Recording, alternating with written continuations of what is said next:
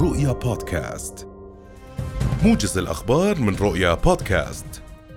أدانت وزارة الخارجية وشؤون المغتربين اليوم قيام بابوا غينيا الجديدة بفتح سفارة لها في القدس بحسب الناطق باسم الوزارة سنان المجالي.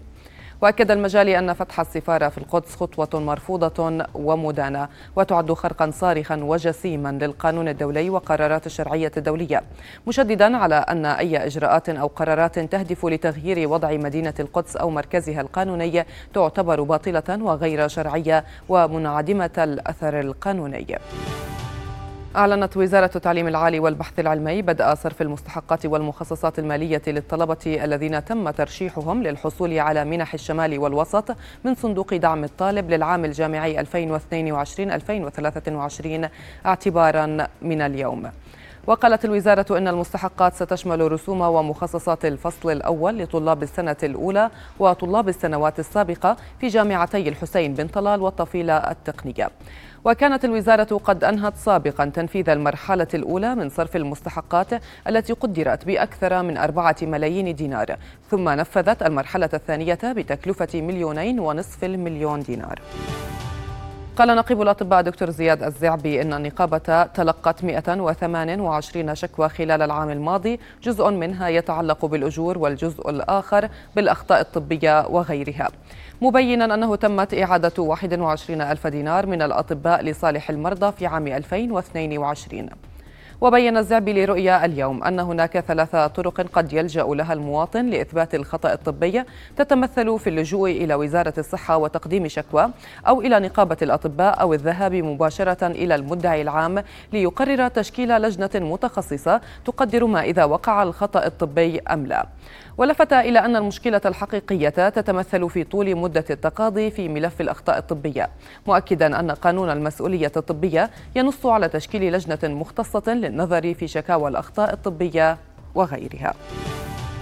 أكد رئيس مجلس مفوضي هيئة تنظيم قطاع الطاقة والمعادن زياد السعيد ضرورة متابعة التزام مراكز الاتصالات وخدمات المشتركين التابعة لشركات توزيع الكهرباء للتأكد من تطبيق معايير الجودة وتعزيز الأداء والارتقاء بمستوى الخدمات المقدمة للمتعاملين والاستجابة للشكاوى ومعالجتها بالسرعة الممكنة.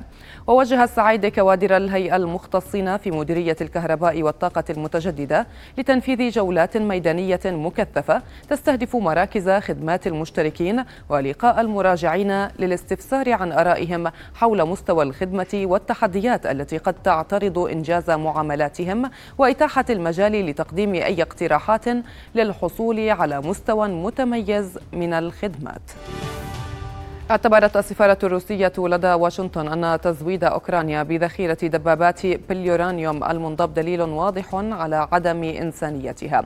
وأعلن البنتاغون في بيان أن هذه الذخيرة من عيار 120 ملم مخصصة لدبابات أبرامز الأمريكية التي وعدت واشنطن بتسليمها لكييف قبل نهاية العام في إطار دفعة جديدة من المساعدات العسكرية بقيمة 175 مليون دولار. وقالت السفارة إن واشنطن مهووسة بفكرة إنزال هزيمة استراتيجية بروسيا ومستعدة للقتال ليس فقط حتى آخر أوكرانية لكن أيضا للقضاء على أجيال المستقبل على حد وصفها. ارتفعت حصيلة ضحايا الإعصار الذي ضرب جنوب البرازيل إلى 36 قتيلا وفق ما أعلنت السلطات المحلية. وأطلقت السلطات البرازيلية عملية إنقاذ واسعة النطاق في وقت أجبرت فيه مياه الفيضانات السكان للصعود إلى أسطح منازلهم. حيث قال مسؤول حكومي إن أكثر من ألف شخص لا يزالون عالقين على أسطح المنازل بانتظار المساعدة. هذا وتسببت العواصف التي بدأت الاثنين الماضي في غمر أحياء بأكملها بالمياه واجتاحت الفيضانات المفاجئة والانهيارات الأرضية مساحات شاسعة من الأراضي.